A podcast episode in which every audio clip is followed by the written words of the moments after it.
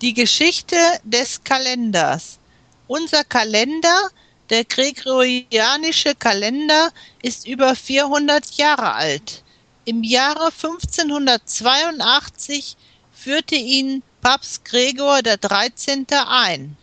Vorher benutzte man im alten Rom einen Kalender, der auf dem im Altertum von den Babyloniern, Assyrern und Ägyptern entwickelten Kalender basierte.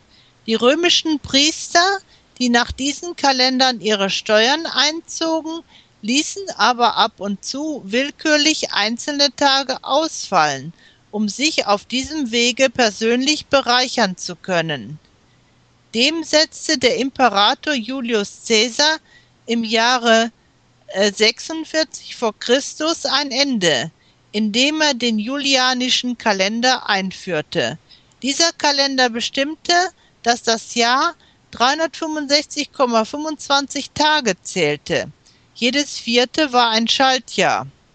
Und so lebte ganz Europa bis 1582 und Russland sogar bis 1918. Vielmehr setzt die russische orthodoxe Kirche fort, die religiösen Feste nach diesem Kalender zu bestimmen. Aber die wahre Jahreslänge beträgt 365,2422 Tage. Dadurch ergab sich in den folgenden Jahren von 46 vor Christus bis 1582 nach Christus eine Zeitdifferenz von zehn Tagen. Diesen Fehler wollte Gregor der 13. korrigieren. Sein Kalender hat aber auch einen Fehler. Dessen Jahr dauert 26 Sekunden länger, als es in der Tat ist.